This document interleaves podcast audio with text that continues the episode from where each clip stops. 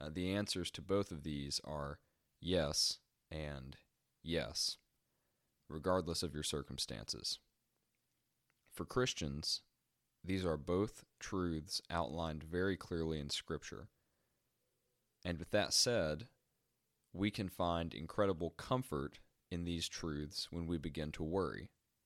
When we worry, we start doubting the authenticity of one or both of these realities.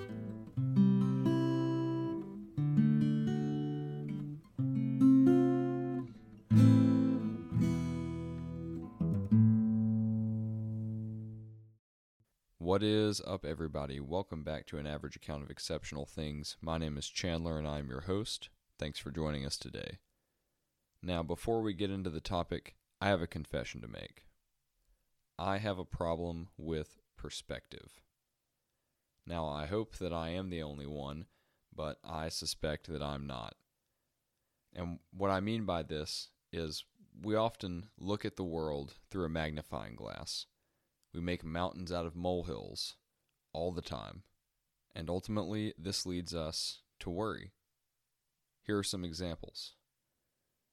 You get passed up for a promotion. And this leads to the worry what if I never advance in my career? Or maybe it's saying something awkward in a conversation with someone you just met. And the worry is what if they think I'm weird and they never want to hang out with me again? Or perhaps it's a bad grade on a test. Then the corresponding worry might be well, what if I can't learn this and I fail the class? And then if I fail the class, I won't graduate. And then I won't be able to get a job. And then I can't provide for my family. And then, and then, and then. You can see how it's very easy for this to spiral. Now, you may think that was a bit of an extreme example, and perhaps it was, but I think that the point is clear. Now, this may seem similar to an episode from a couple of weeks ago about planning for tomorrow, but in fact, it is quite different, and here's why. Today, I want to focus in not on the approach to how we outline our intentions for the future, but instead, I want to focus on how we respond when we think things are beginning to spiral out of control. So, starting out, as always, we've got to define this so we know what we're working with, so that we're all on the same page here. What is worry? Well, you might get a few different definitions if you look this up in a dictionary, but I think that the clearest one that I could find is this Worry is a state of anxiety and uncertainty over actual or potential problems. Now, there's something about this I want to emphasize. It's a state, right there at the beginning, a state of anxiety or uncertainty. We're going to come back to that, but I think that that is a very important qualifier. Now, though we might not want to admit it, I think that often worry rules our lives. We give our worries and our anxieties dominion where they rightfully have none. And like I've said before, and I believe this just as fervently now as I did then, everyone serves something. Everyone puts their faith in something, whether it's God or money or simply their own personal understanding. And so I want to go ahead and read our first scripture for today. And I think that this is about to clear up and, and kind of tie up all of these points that I seem to have introduced uh, with no support. And this scripture is going to be Matthew chapter 6, verses 22 through 24. The eye is the lamp of the body.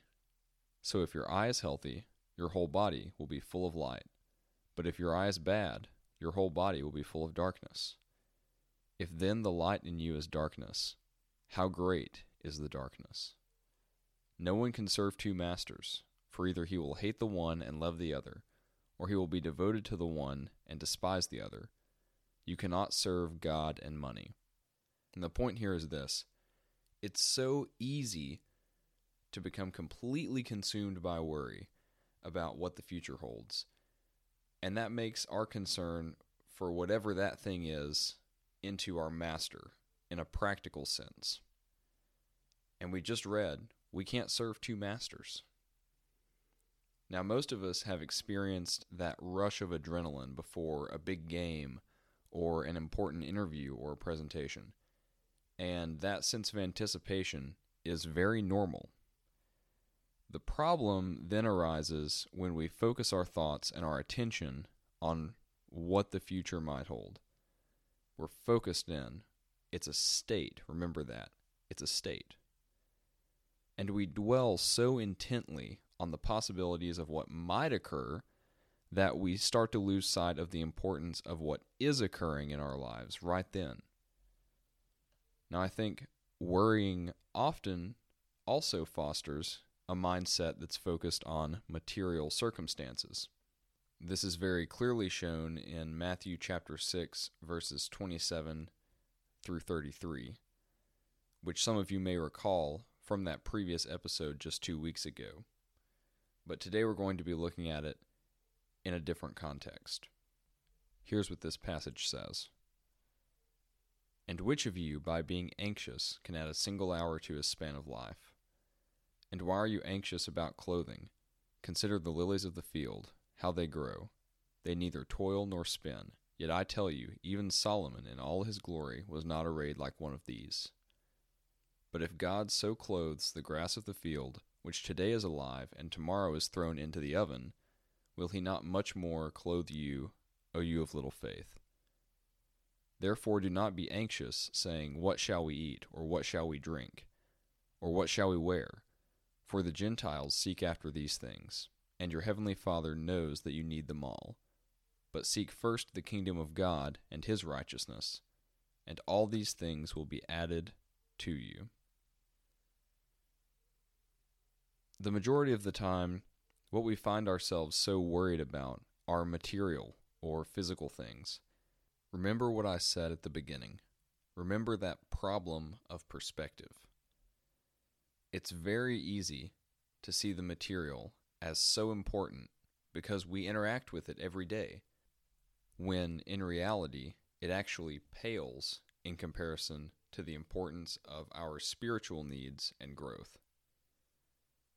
Now, it's far from easy, but if we're able to zoom out, so to speak, and see the big picture of how much these things truly matter, it helps us acknowledge how much smaller those seemingly insurmountable struggles can be.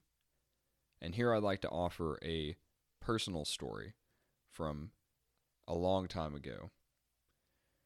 When I was far younger than I am now, in middle school, I was in an English class.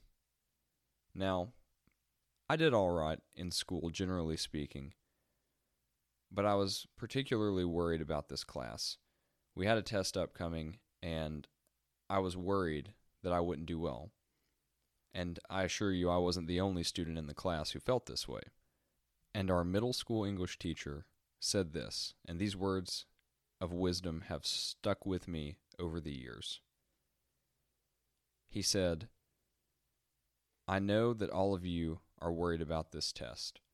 You're stressing out. You're maybe even losing sleep over it. But I'll assure you this in five years, no one's going to care what you made on this English test. Not even you, probably.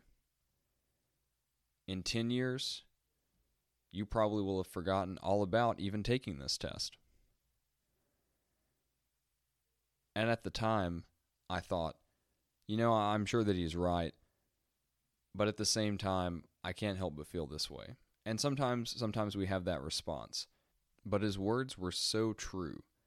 And I think that this highlights the power of perspective. At the time, that test was everything. It was almost all that I could think about. And now, all this time later, it's a speck in the rearview mirror. And that's how impactful a perspective shift can be. And similarly, when we look at the things that worry us today, in comparison to an eternal perspective, they're so small, they're so inconsequential, not even worthy to be compared to those things. Now, here's another example of a perspective shift. And this may catch you off guard a little bit. Let's do a little thought experiment here. If I were an atheist and I did not believe in the existence of God, then that means that I then believe there is nothing awaiting us after death. So, according to this worldview, uh, it only seems right and logical that we should only focus on the physical world around us because that's all that there is for us. This physical world, this life that we're living right now. And we can actually even find this in scripture. 1 Corinthians chapter 15 verse 19 says this: If in Christ we have hope in this life only, we are of all people most to be pitied. This verse once again showcases that logical train of events. If there is nothing beyond this life that we're now living, then the logical conclusion would be to obsess over it and to cling to it as closely as possible. After all, an atheistic view would dictate that on the ultimate scale, this fleeting vapor of a lifetime is all that we have. So you may be asking yourself, how does this even relate to worry? What's the point? Well, it's this. If we worry and we elevate those physical or those worldly things to be the center stage of our focus, we actually live as if they are of ultimate importance. And what that means is we live as though there is nothing but this life. Our focus is like someone who doesn't believe in Christ at all. Now, I can only speak for myself, but wow, that hits hard. So now that we have a grasp on what worry is and how it impacts our lives, when we do find ourselves dwelling on concerns for the future, how can we respond to that worry? Well, the first response we've already mentioned change your perspective. We have faith that there is more than this material existence. And so we ought to remember that and instead shift our focus to the things that are of great spiritual importance. And I know that many times that is far easier said than done. But we have the opportunity to take that effort that would otherwise be focused on dwelling on the unpredictable circumstances and then direct it towards growing closer to God. Another response is to recognize that worrying doesn't benefit us in any way. We can actually see this in Scripture in Matthew chapter 6 verse 27, which I read a moment ago. And you may say, "Well, but I worry about doing poorly in an interview, so I prepare. And then worry benefits me in that case. Well, I would disagree. Because worrying and caring are not synonymous. And I would actually point to the existence of these two different words as evidence that they don't mean the same thing. Turning away from worry doesn't mean going through life purposelessly or going through life callous to the consequences of our actions. What it does mean is that we strive not to dwell on our uncertainties about the future. So ask yourself these two questions. First, does God love me and work things for my good? And then, secondly, is God capable of working in this situation? Now, I'm going to go ahead and provide the answers to these questions. Uh, the answers to both of these are yes and yes, regardless of your circumstances. For Christians, these are both truths outlined very clearly in Scripture.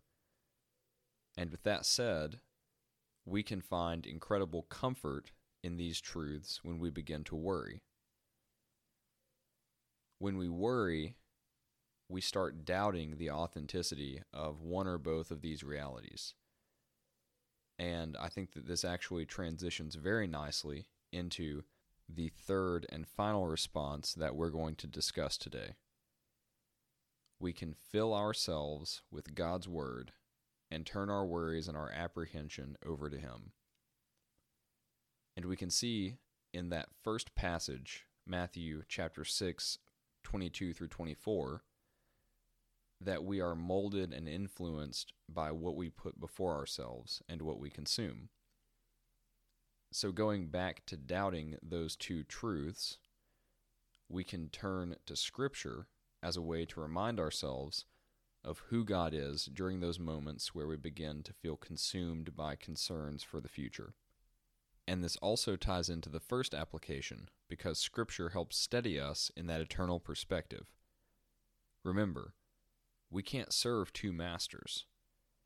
Now, earlier in the episode, we discussed how serving an alternate master and elevating the material things so highly in our lives gets in the way of our ability to effectively serve God.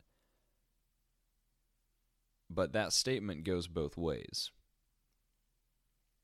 Think about it this way if you are so focused, so dedicated to serving God, there's no time and there's no desire to serve money, to serve yourself, to serve things of this world, because your eyes are fixed firmly and your attention is fixed firmly on God.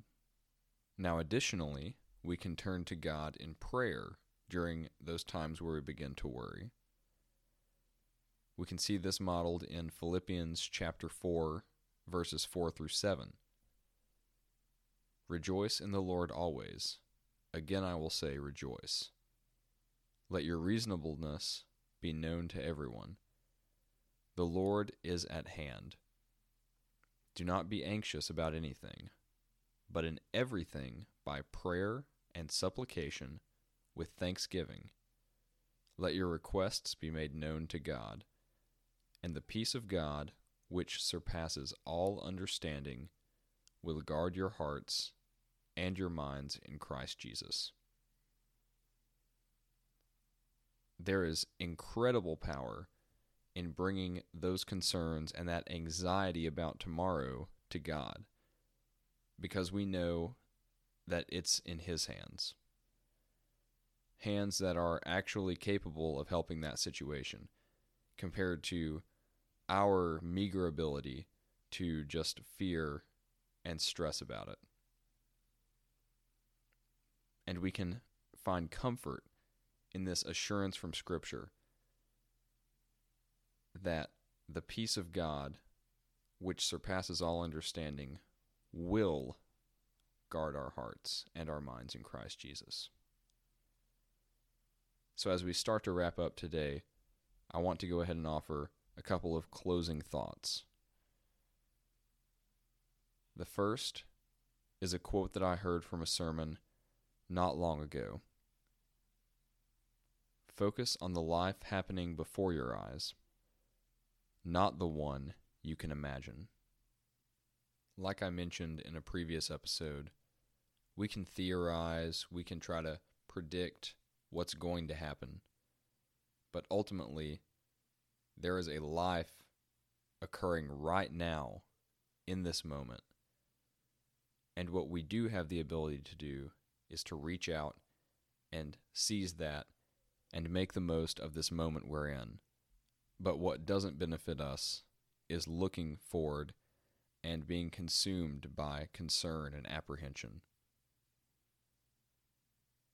So I now want to leave you with this verse interestingly enough, for the second time this month.